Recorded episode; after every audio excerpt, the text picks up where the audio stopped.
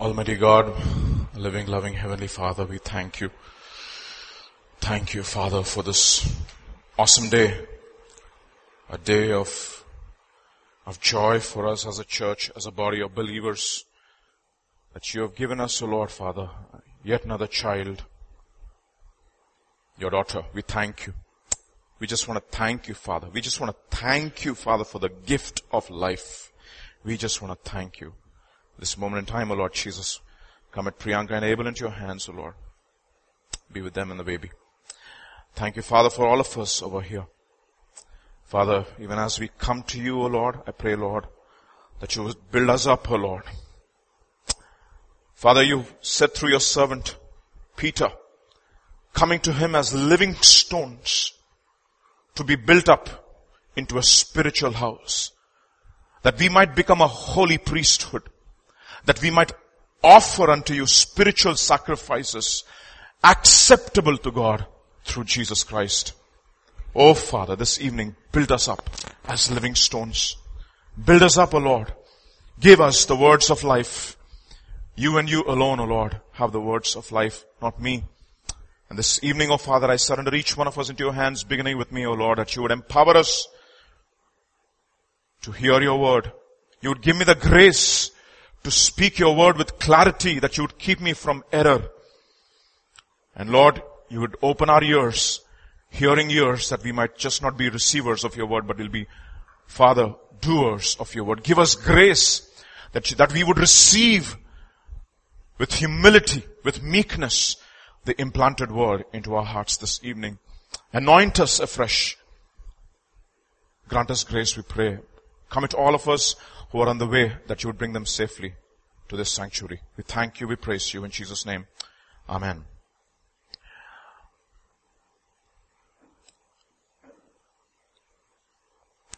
When Pastor was uh, speaking a couple of Sundays back and um, was mentioning about Christianity being is, is transformation.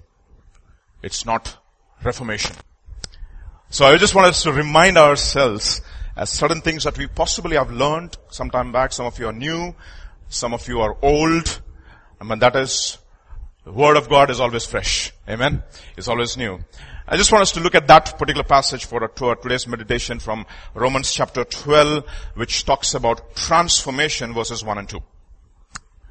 Verses 1 and 2. I beseech you therefore, brethren, by the mercies of God, that you present your bodies a living sacrifice, holy and acceptable to God, which is your reasonable service. And verse 2. Do not be conformed to this world, but be transformed by the renewing of your mind that you may prove what is good and acceptable and the perfect will of God. So how do I get transformed? I get transformed by the renewing of my mind. That is what leads to transformation.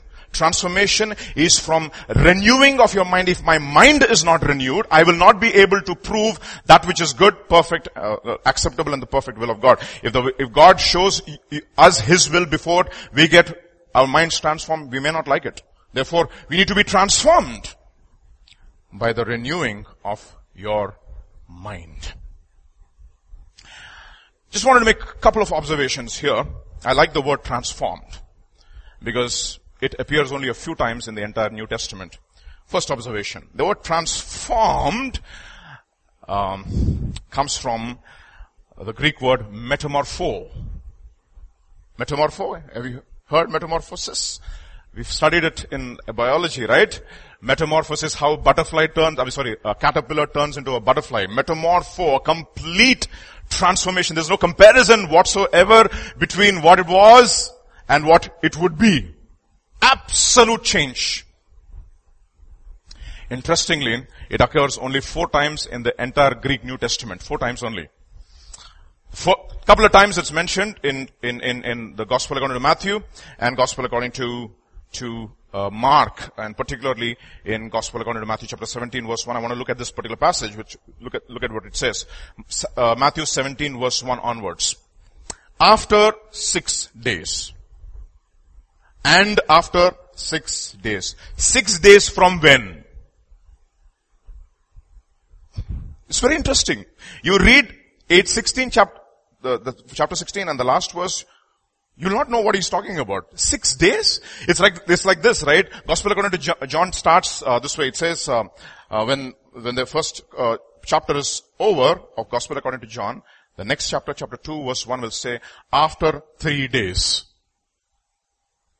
there was a wedding. Three days from when? And we looked at that in several contexts, but just look at that. You can just extrapolate that, uh, that, that idea here. After six days, six days is a number of days of creation. On the sixth day, man was made. And man was marred. I mean, that's what I'm trying to read from the, uh, from the text over here. After six days, Jesus took with him Peter and James and John, his brother, and led him upon a high hill, upon a high mountain by themselves, and he was metamorphosized before them. Completely changed. They were blown away by what they saw. Peter fell on his face and opened his mouth and God said, shut up. It's completely, he didn't know what to say. Completely changed. He showed them a glimpse of how he was going to be in glory. A complete transfiguration took place.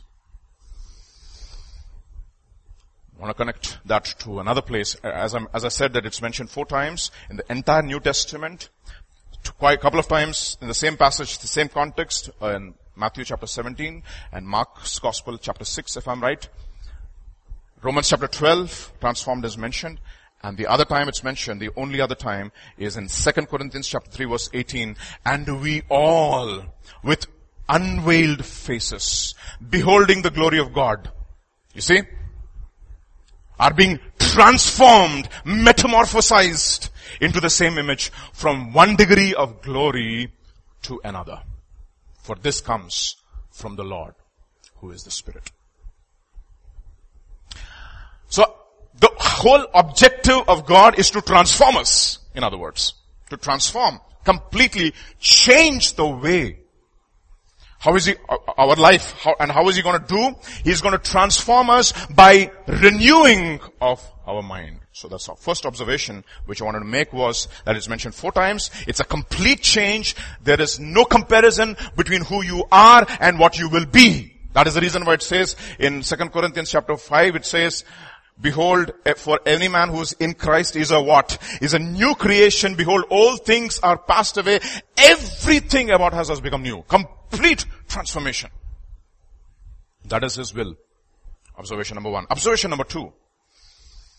In order for, for me to be transformed, to be transformed is to exchange my way of thinking to God's way of thinking. That's what transformation is all about. Understand? Okay? So, how do I get transformed? Simple, no? Exchange my way of thinking to God's way of thinking. Is it as simple as that? Let's see. What are the difficulties? What are the roadblocks that we might face? Not might face, that we will face in this journey of transformation. This is exactly what God tells through prophet Isaiah in Isaiah chapter 55 verses 6 to 9. He says, seek the Lord while he may be found. Call upon him while he is near. Let the wicked forsake his way and the unrighteous man his thoughts, meaning change the way you think. Let him return to the Lord that he may have compassion on him and to our God for he will abundantly pardon. He doesn't stop there. Verse 8, for my thoughts are not your thoughts, neither your ways, my ways declares the Lord. For as the heavens are higher than the earth, so are my ways higher than your ways and my thoughts than your thoughts. A complete, therefore, a complete transformation has to be, has to take place and it is something which we need to constantly keep doing. So what is it about the mind that makes this job of transformation difficult? You see? What is it about the mind? See, uh, one of the things I've been learning of late is to asking God, Lord, let me speak the language of scripture. Compare scripture with scripture. Just observe where else is this word renewed mentioned in the New Testament. So, what is it about the mind that has to be changed or renewed in order for us to be transformed? You got that, everybody? What is it about the mind that has to be changed or renewed in order for us to be transformed? And this is, by the way, the call of everybody. To be transformed. We, with unveiled faces, beholding as in a mirror the glory of God, are being transformed into the same image. Those whom He has, He has foreknown, He has, He has predestined them to be conformed to the same image. That is God's call for everybody, that we will start thinking the way God thinks. It's amazing the, the audacity, if I can say that, use that word, the, the confidence of, of Apostle Paul when he's writing the book of Corinthians, the epistle to Corinthians, he says, we have the mind of Christ. We have it. And God says, absolutely. If I were to write scripture, I would write exactly what you're writing. Your mind and my mind, we are thinking exactly the same. So write it as scripture and it will be read throughout eternity. Absolutely. Completely transformed. How is it possible that a guy who was actually the enemy of the church, a persecutor, a blasphemer, a murderer, an insolent man, how was he completely transformed? You see, there is only one perfect example in the New Testament of a transformed mind. It is not even Jesus because Jesus did not need any transformation. Jesus was perfect. Who was completely transformed was Paul. He was supposed to, he was a man who was absolutely transformed, so confident that he says, now the time of my departure is here, a crown of righteousness is ready for me. Boy, what confidence. And he says, it was not me, by the grace of God, I am what I am. First Corinthians chapter 15. So what is it? What is it about the mind that needs to be changed or renewed in order for us to be transformed is a question that we need to pose. It's found in scripture. You need to understand something, you know. Bible, unlike any other book, its analysis of the human mind is so perfect. No other book comes close to it.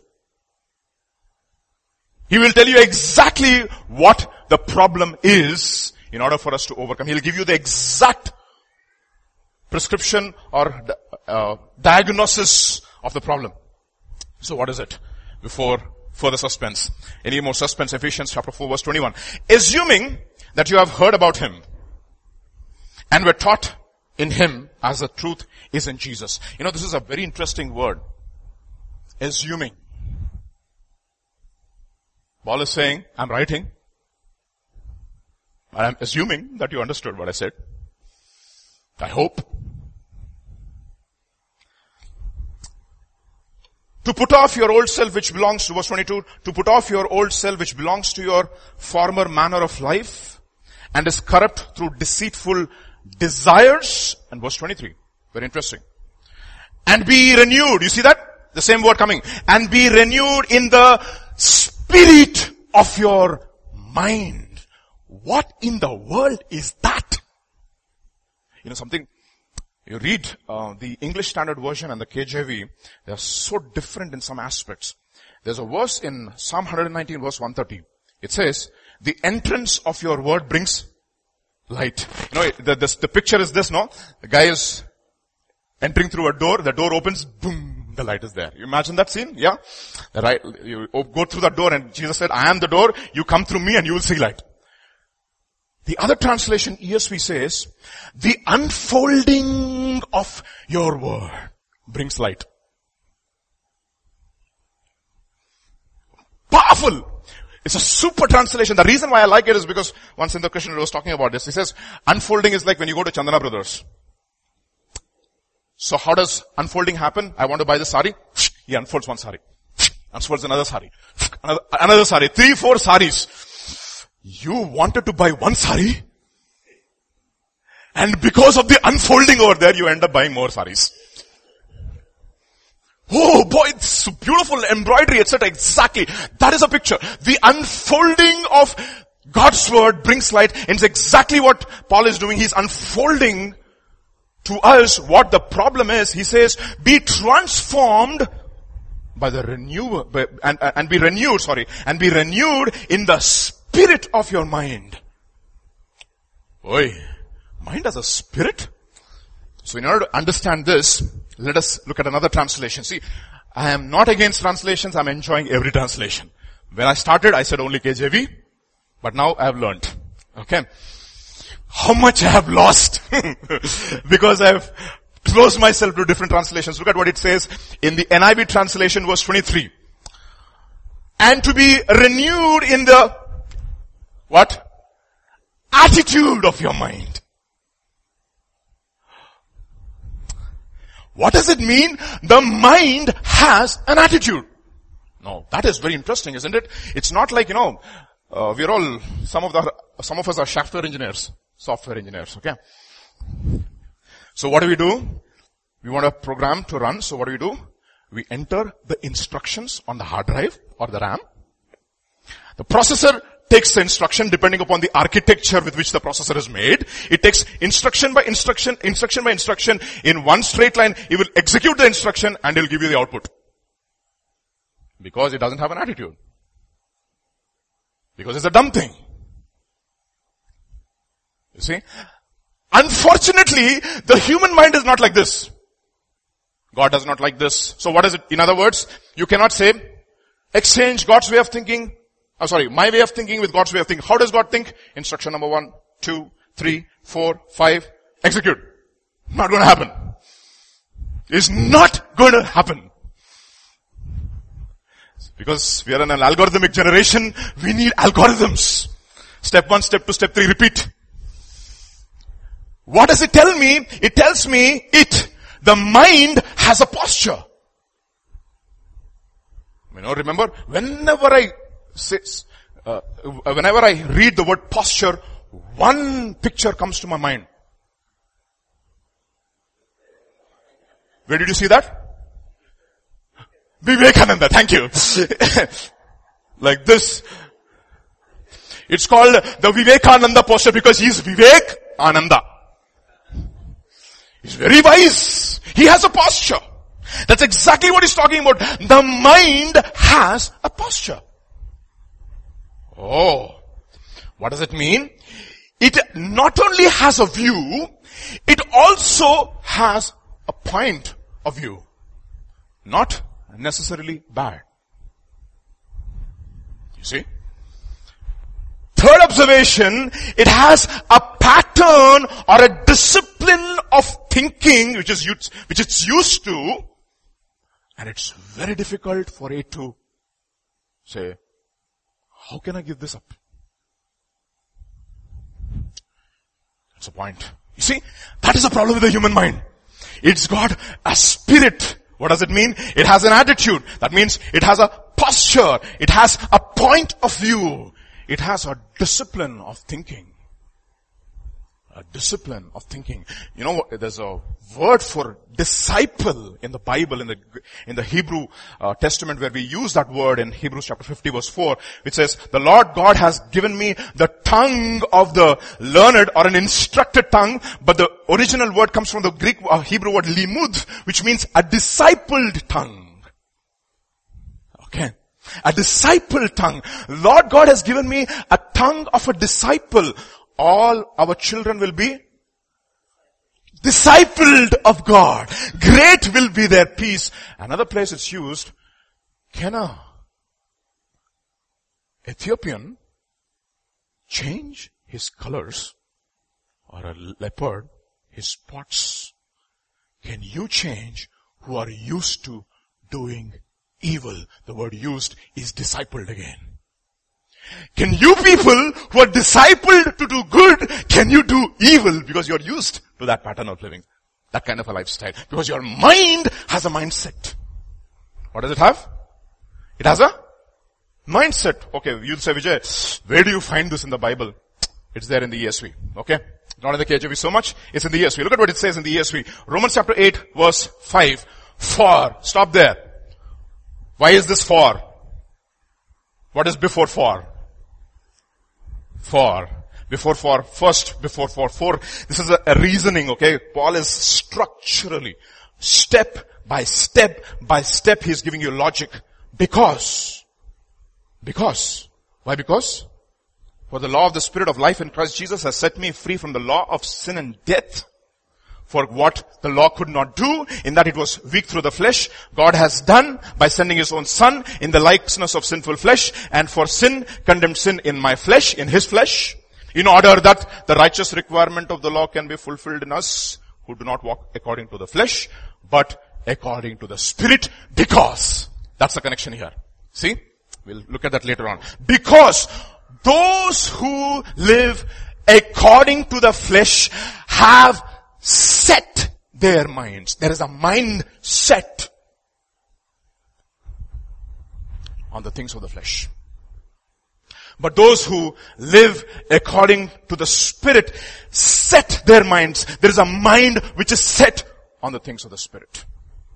See, there's a mindset. There's a problem. That is the problem. That is precisely the problem. We all have a mindset. Set, bent upon a particular way of thinking. That is the reason why the weapons of our warfare are not carnal but mighty in God to the pulling down of those mindsets, if you will. If I can use that term.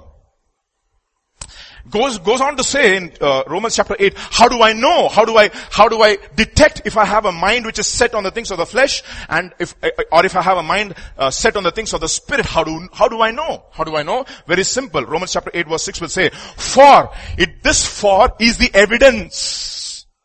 For to set the mind on the flesh is death to spiritual things. But to set the mind on the spirit is life to spiritual things and therefore it brings peace. Oh, that's very interesting, no? What, what, what do you mean by that? How do I know? If I have a mind which is set on the flesh or set on the spirit, do I have an appetite for spiritual things which is growing every day? See? Pastor was talking about the the new covenant, the parallel between, uh, in 1 Corinthians chapter 10 was talking about the parallel between the old and the new. How they were all baptized into Moses. We also were baptized into Christ Jesus. They were all, uh, saved from the penalty of sin when they applied the blood of the Passover lamb on the doorpost of the house. We also are saved from the penalty of sin when we also by faith apply the blood of Jesus over the doorpost of our heart. They all overcame positionally at least, the power of sin when they went through the waters of baptism, we also overcome the power of sin when we also go through the waters of baptism. There is four P's in Christianity. God takes away the penalty of sin. God takes away the power of sin. Third thing, He takes us away from the presence of the sin. But before He takes us away from the presence of the sin, how is He going to manifest the, the breaking of the power of sin in our lives? How is He going to do that? One man of God says, the way he overcomes the power of sin, he takes away the pleasure of sin. That is the reason why it says in the book of Romans chapter, I'm sorry, Hebrews chapter 11, it says, Moses, instead of enjoying the fleeting pleasures of sin for a season, chose to be called a Hebrew slave. Why? Because he was fighting the pleasure of sin with a great, greater pleasure. He was finding pleasure in God. So the way we overcome the power of sin is by fighting the pleasure of sin with a greater pleasure. You see? So in other words, how do I know that my mind is set on the flesh or on the spirit? Do I find spiritual things pleasurable? Very simple. When four of you sisters meet or brothers meet, what do you talk about? Very simple. I took that as a challenge in my life. Whenever brothers come to me, I don't make a conscious decision, but it automatically happens. You all talk about scripture, and by the time you're so fired up. Right? Isn't that something? Absolutely, no? The other day when, when I t- went to the airport to uh, to pick up Eric. He got into the car. it started off. It was absolutely seamless. We never had it, had to make a conscious effort to talk about spiritual things. No. It was seamless. Should I come to the Bible study? Rakapote. Ah, should I do these problems? You see, you know, I, I like the abacus. How many of you know the word abacus? Have you heard of the word abacus? Yes. I like, I like abacus precisely because I didn't use it when I was a baby, when I was a kid.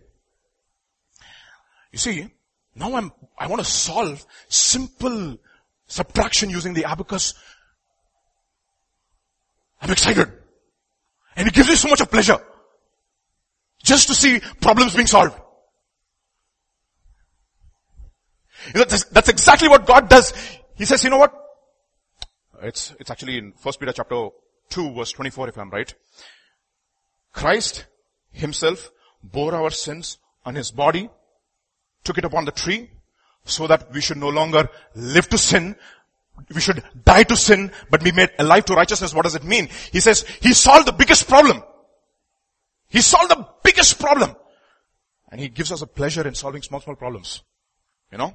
Like, it's like this, no? The other day, Abigail was there and I told you, right, University of Abigail teaches me a lot of things. Uh, Abigail, Abigail is in the, in, in her desk in the office, in her school. She saw a small ant, black ant, which doesn't even bite. Papa, black ant. Black, girls, right? Okay, Papa, black ant. And we have another girl coming, okay. Papa, black ant. And you know what I did? Black ant. Problem solved. Now you go to it. You see? Pleasure of problem solving. That is the reason why we want to teach children right from childhood the pleasure in reading. The pleasure when you read and understand and comprehend. Boy, what pleasure. The pleasure in problem solving. That's exactly what God does. He takes away the pleasure of sin and gives us the pleasure to do righteousness. Changing our mindset. And therefore, and why is this problem? I said it's an attitude problem, right? Verse 7 gives us uh, an idea. Chapter 8 verse, verse 7. For the mind that is set on the flesh is hostile to God. That's the problem, you see. It's called an attitude, you see. For it does not submit to God's law. That's the word. Indeed it cannot. You can't even try to make it work. It's not going to do. It's not going to happen. See, that's the genius of Christian ethics, like John Piper would say. He's not going to change the fruit in order to make the tree good. Oh, certainly, let's love. No, it's not going to happen. he's going to take away the tree and he's going to give you a new tree. And then you will automatically bear good fruit. So for it does not submit to God's law. Indeed it cannot. Therefore those who are in the flesh cannot please God. So you can connect this verse to uh, Hebrews chapter 11 verse 6 which says, without faith it is impossible to please God. So what is it to walk by faith is to walk in the spirit and not walking, walk according to the flesh. Or in other words, having a mindset of the spirit is essentially walking in the faith, walking in faith and not by sight. You got that, everybody? It cannot. The word submit. So, so difficult. Difficult word. Who likes submission? So, you know, God solves all these problems for us because submission is a major problem for us. How many of you find submission easy? difficult. Very difficult. Very, very difficult because we have an attitude. and I will talk about those common attitudes that we have in daily life before we finish today, hopefully. So let's move on. So Galatians chapter 5 verse 17 will also talk about another attitude of the mind. For the flesh desires, you see that word again, I like the NIV. For the flesh desires what is contrary to the spirit and the spirit what is contrary to the flesh. They are in conflict with each other so that you are not to do what you want to do.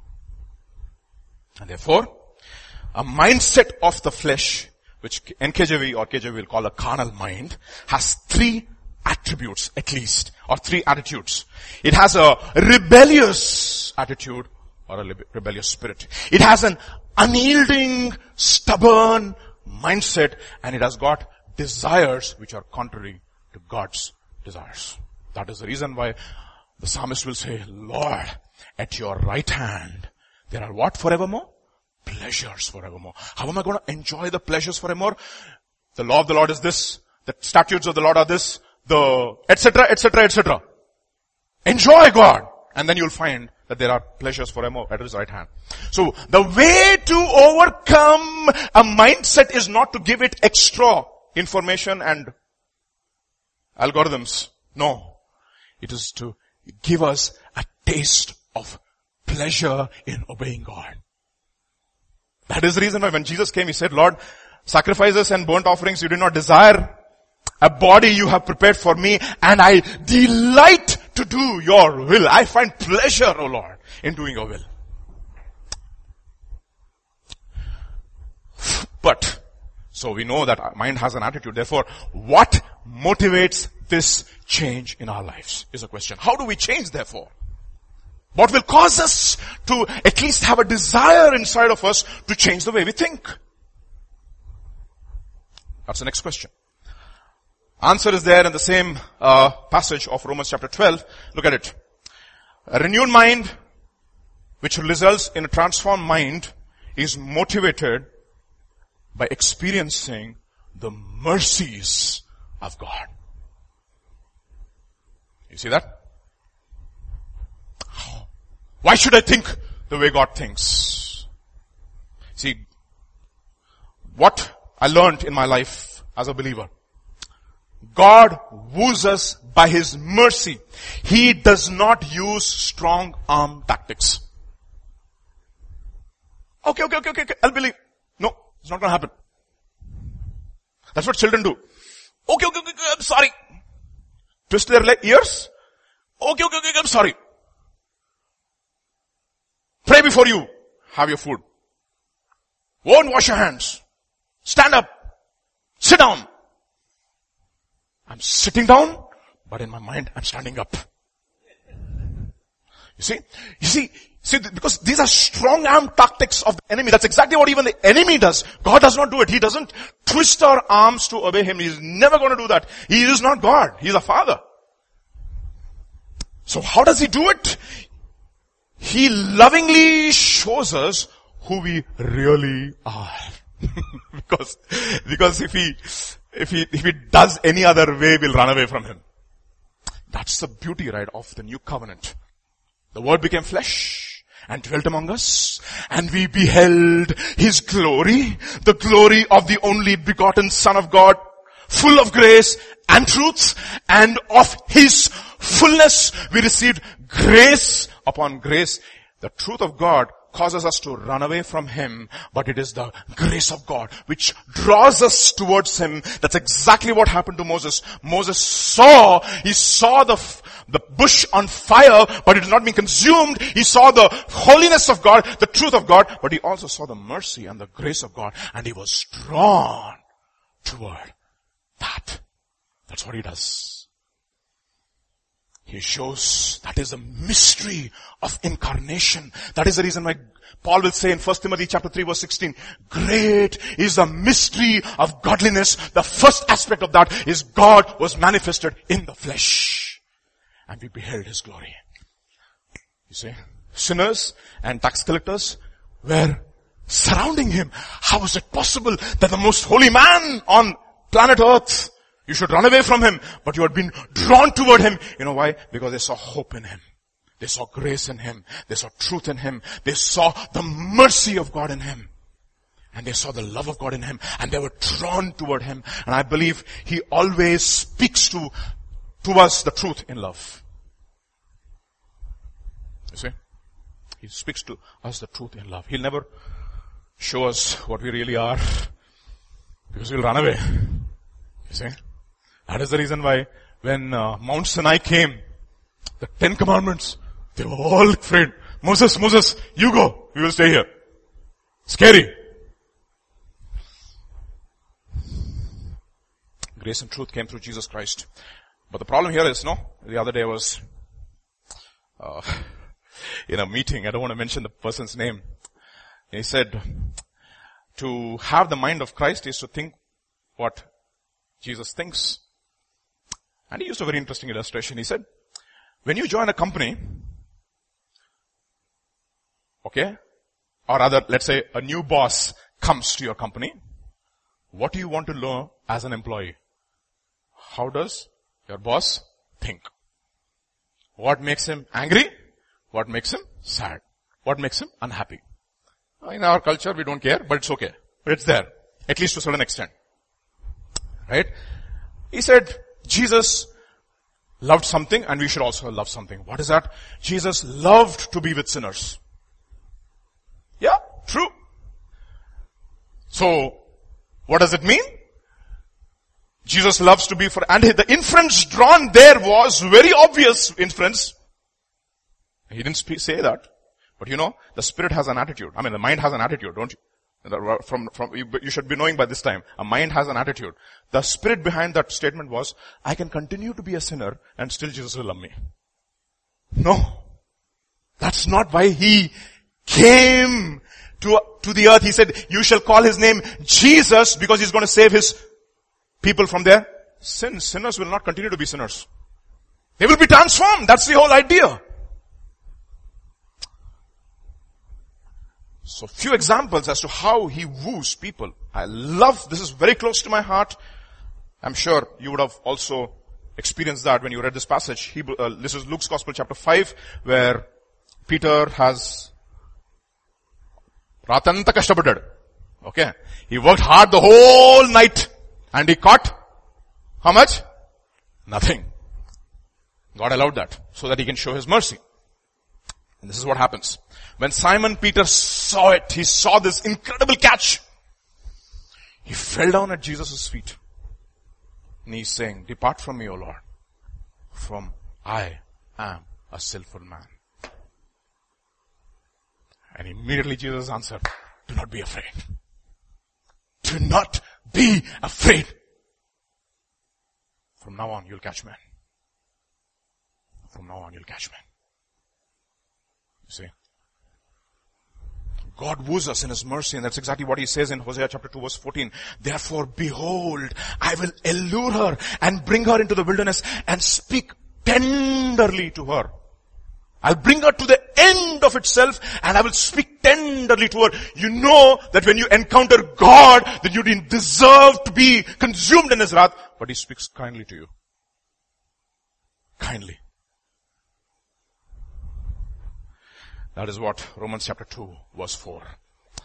Goodness of God leads us to repentance. And what is repentance? To change your pattern of thinking. To begin to change your pattern of thinking.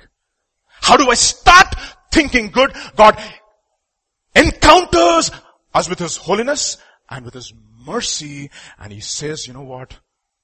It's okay. The times of ignorance, I have winked at. That's, that's KJV, you know. I have winked at. But now I'm asking everyone at every place to change the way they think.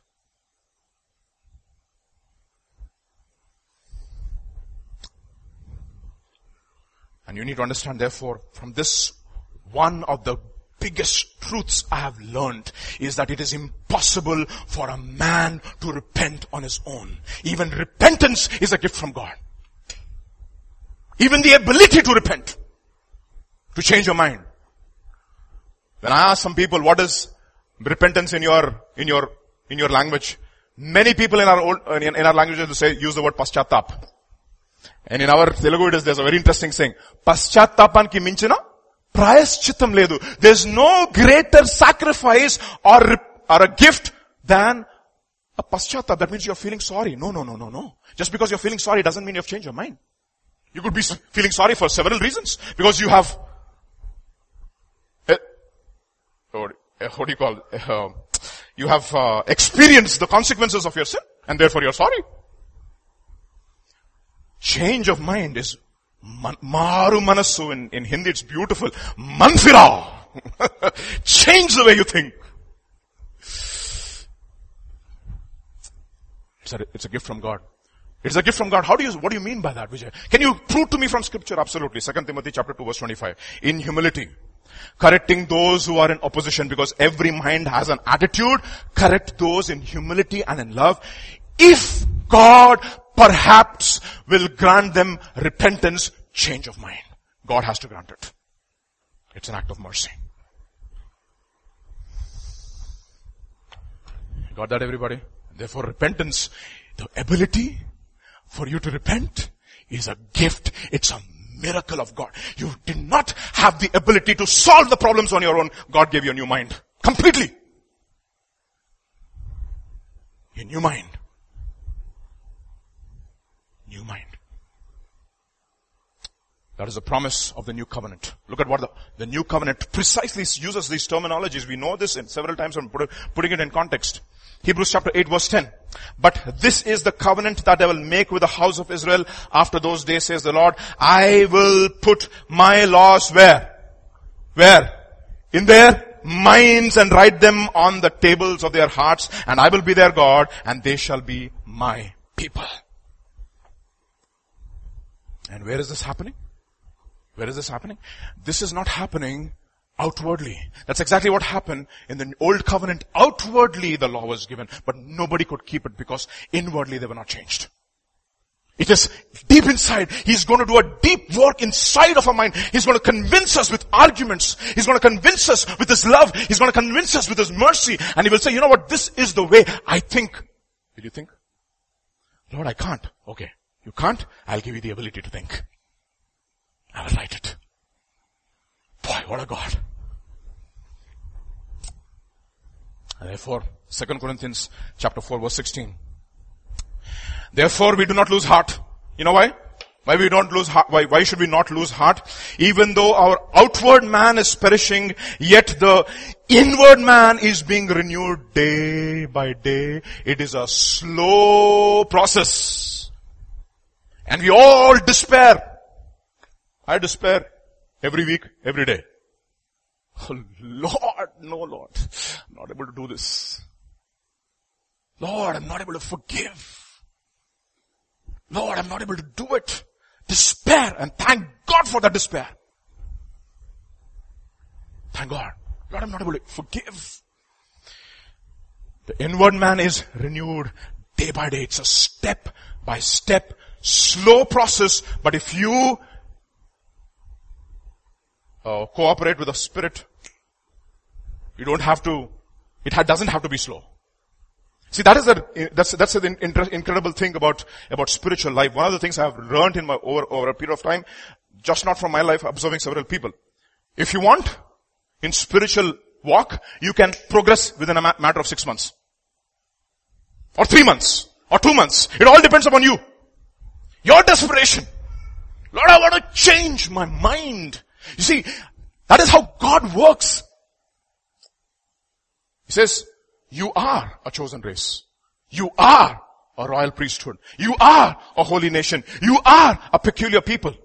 To declare the excellencies of Him who called you out of darkness and into His marvelous light. So beloved brethren, abstain from fleshly lusts which war against your mind. Because you are, and therefore do this. Abstain. He does it inside, not outside. That's the old versus new.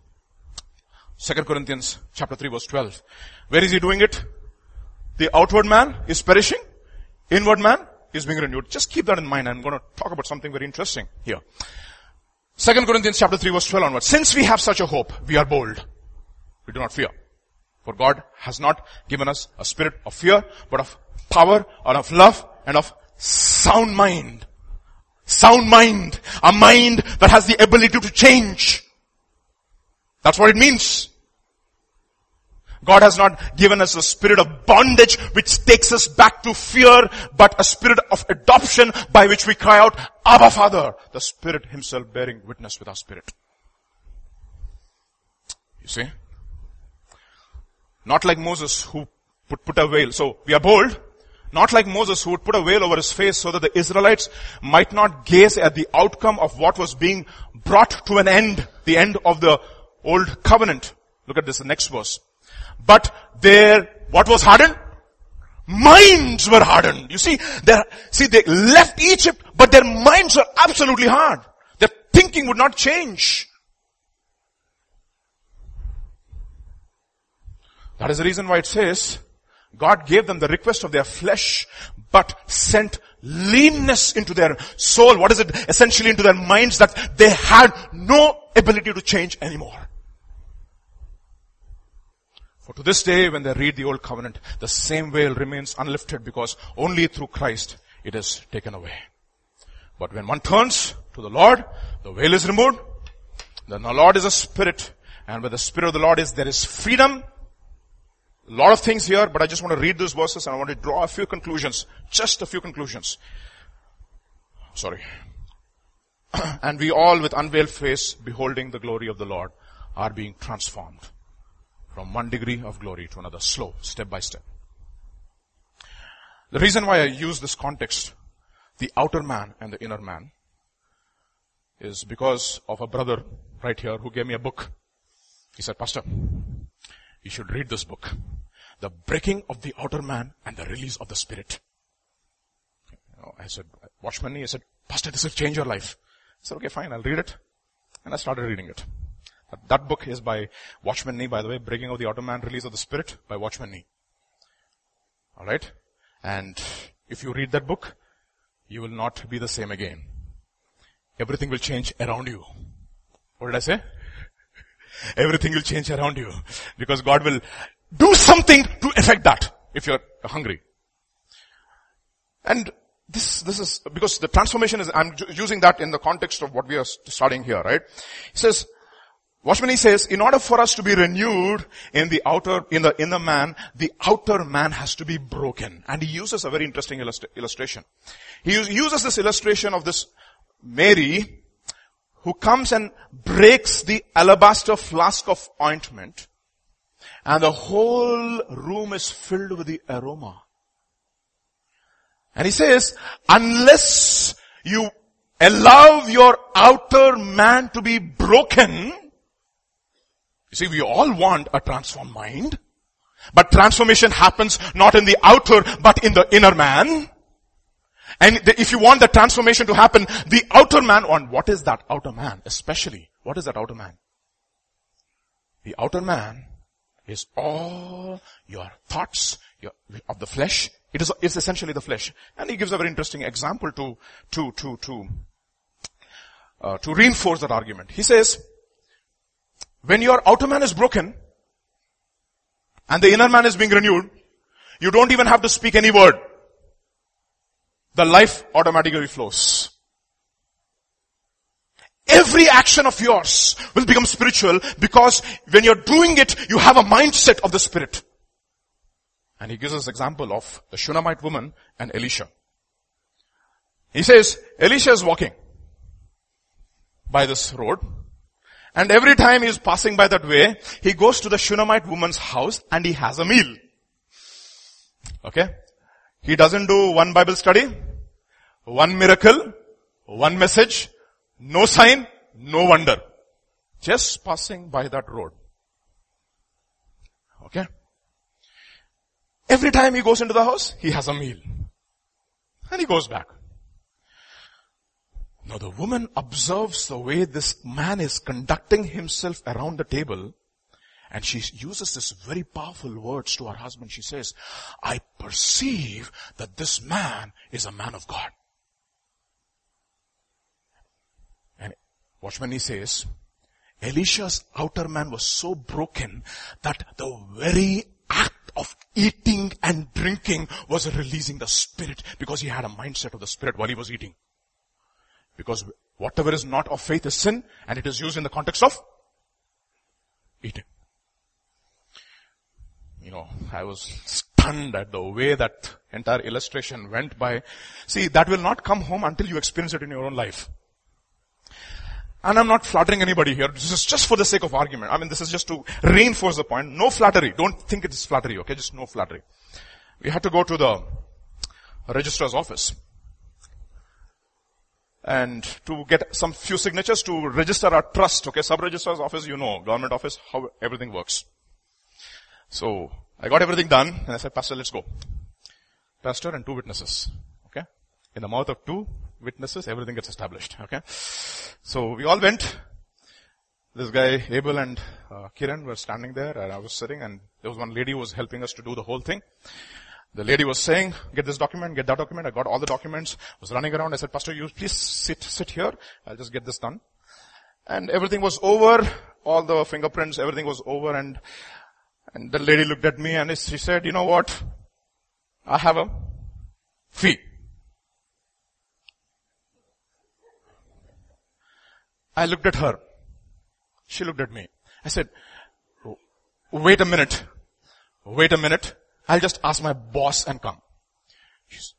The boss didn't open his mouth, okay, till now. He was just sitting there. She said, no, no, no, no, no, no, no. Don't ask him. You give.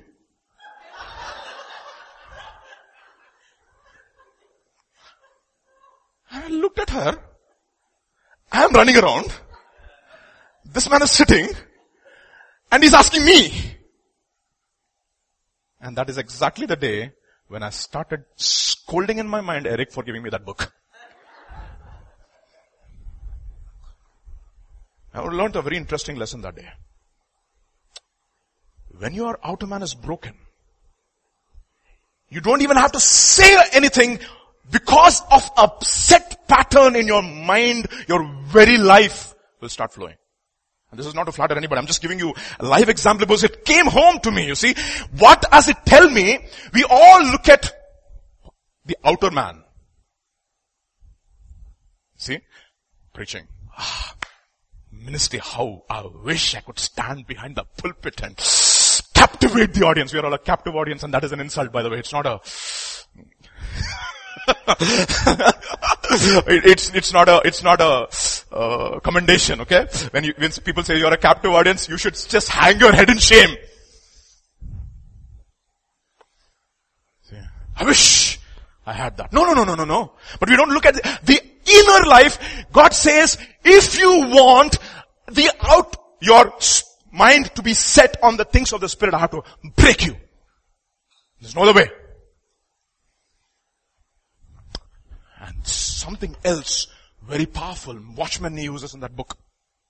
He says, Mary breaks it. Judas is upset. You will understand? Every time you are breaking your outer man and saying no to your flesh and yes to the spirit, there will be a fleshly man sold out to the world who will always oppose you. Always. Use some Great language. Religious language. Watchman is, says, you know what?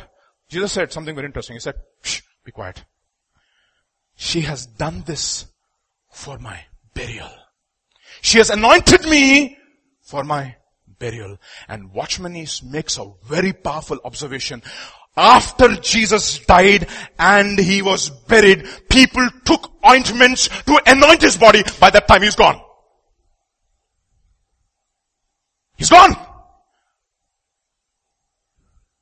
No more ability or no more opportunity to anoint the body of Christ. The body of Christ. The body of Christ, which is the church. You want to serve the body of Christ. You want to be a servant, brothers. You have to be broken and you have to be broken fast because a day is coming when the church will be taken off and you have no opportunity anymore. No opportunity anymore. No more opportunity. And Think about it. Think about it.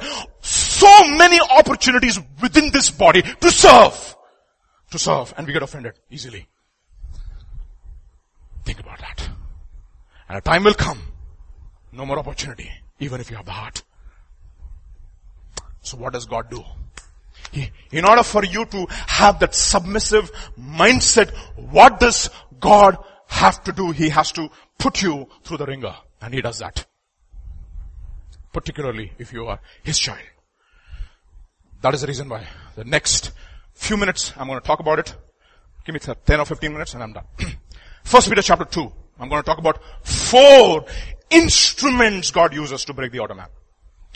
First Peter chapter 2. First, in order to learn subjection, be subject. Simple, no? So first Peter chapter 2 verse 13. Be subject for whose sake?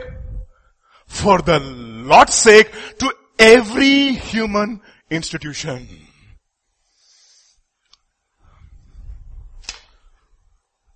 Where the Spirit of the Lord is, there is what? Freedom! Free! I remember Methodist Youth Fellowship having freedom party. What are we going to do? We're free to play any kind of music. Free. That is not freedom. John Piper gives a very interesting statement, definition of freedom. He says, true freedom is the ability or the opportunity to do what you love to do when you, when what you love to do is what you ought to do. Okay, several things. True freedom is the ability and the opportunity to do what you love to do when what you love to do is what you ought to do. Recently I was there with my friend, he said, Vijay, some of our friends have become free man. What do you mean free? Hurry, they made a lot of money. They put all the money in the fixed, fixed deposit. They have their own company. Freedom. That is not freedom. Yes, there is freedom there. Why? Because you have the ability and the power to do what you love to do. But is that what you ought to do? No!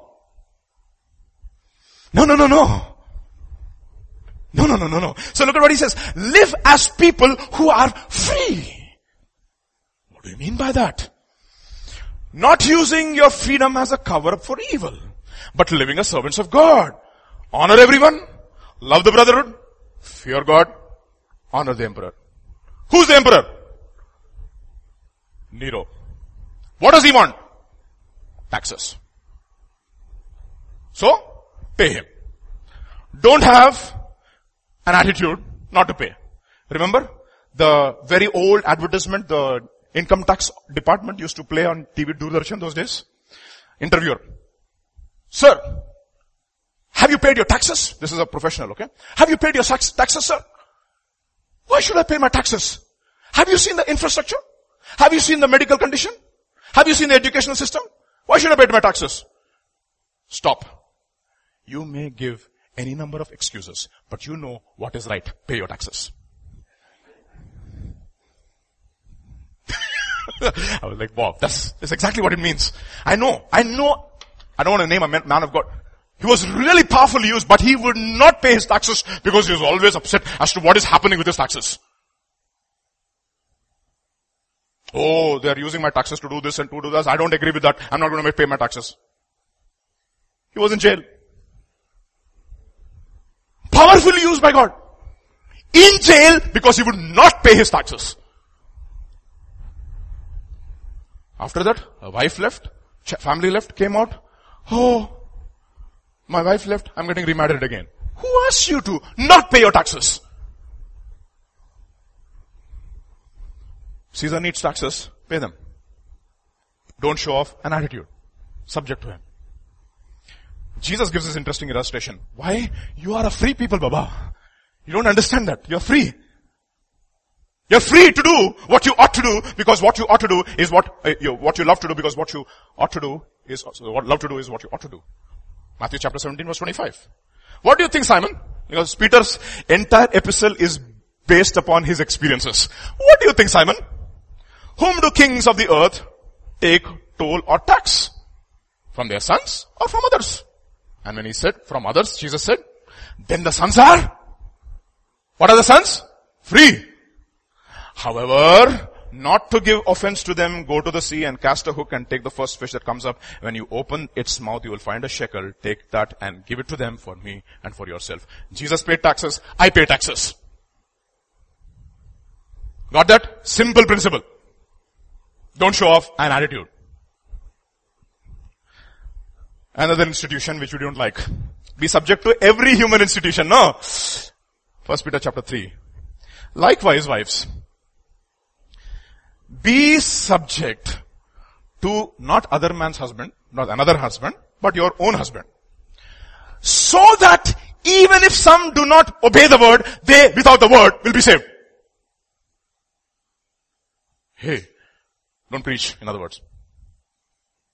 Don't preach. Obey. Submit.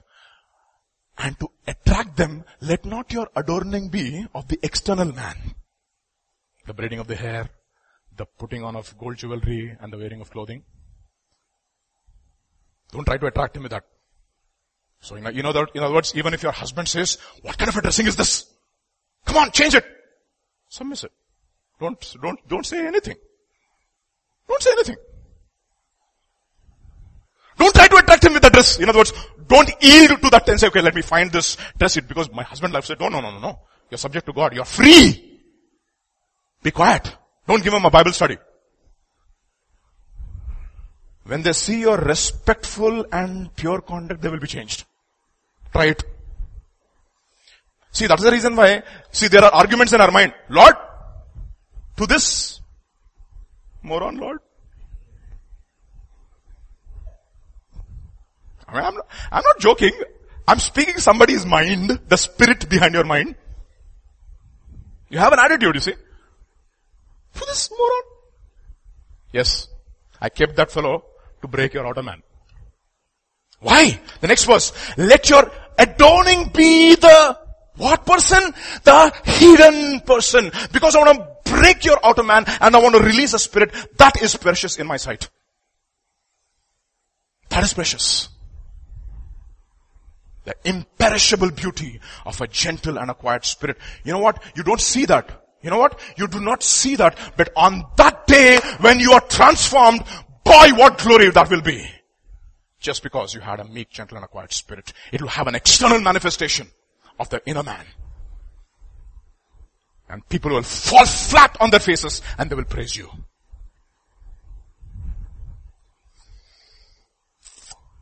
For this, for this is how the holy women who hoped in God used to adorn themselves by submitting to their own husbands. As Sarah obeyed Abraham, calling him Lord, when did she call him Lord? Oh, when my Lord is so old, will we have children? We're all adults, right? It does not say the Holy Spirit came upon Sarah and she conceived. Something happened. And she submitted. You see? And you are her children if you do good and do not fear anything that is frightening. And I'm telling you this because this scripture is like that. You see the equivalent of Abraham and Sarah in the New Testament in Elizabeth and Zachariah. Right? Zachariah, you're going to have a son old, will have a son, you will be dumb. It does not say Elizabeth was filled with the Holy Spirit and she conceived. He had to convince his wife with a dumb mouth.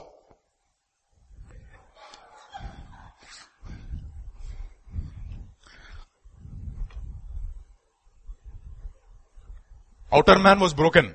Inner man was speaking. That is the reason why, that is the reason why First Peter chapter 3 will continue to say, Likewise husbands. You see? Because you have to be subject to every human institution and the institution of marriage is more honorable than every other institution. Every other institution. Live with your wives.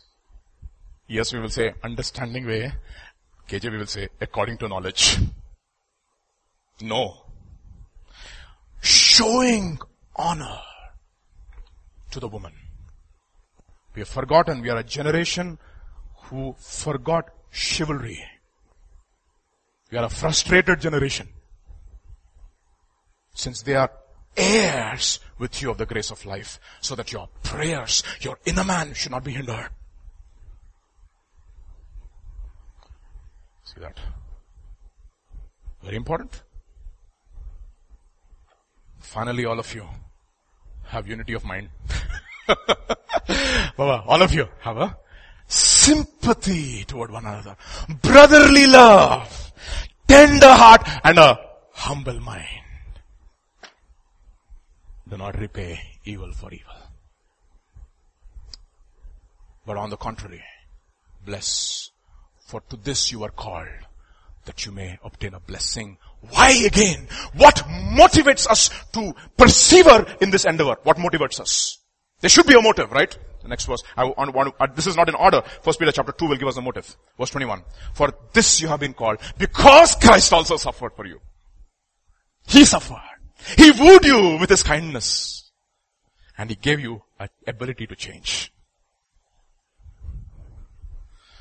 Leaving you an example so that you might follow in his footsteps. He committed no sin, Neither was deceit found in his mouth. When he was reviled, he did not revile in return. When he suffered, he did not threaten, but continued entrusting himself. You see, it's a slow process. You cannot just entrust yourself today and forget about it tomorrow. Continue entrusting yourself to him who judges righteously.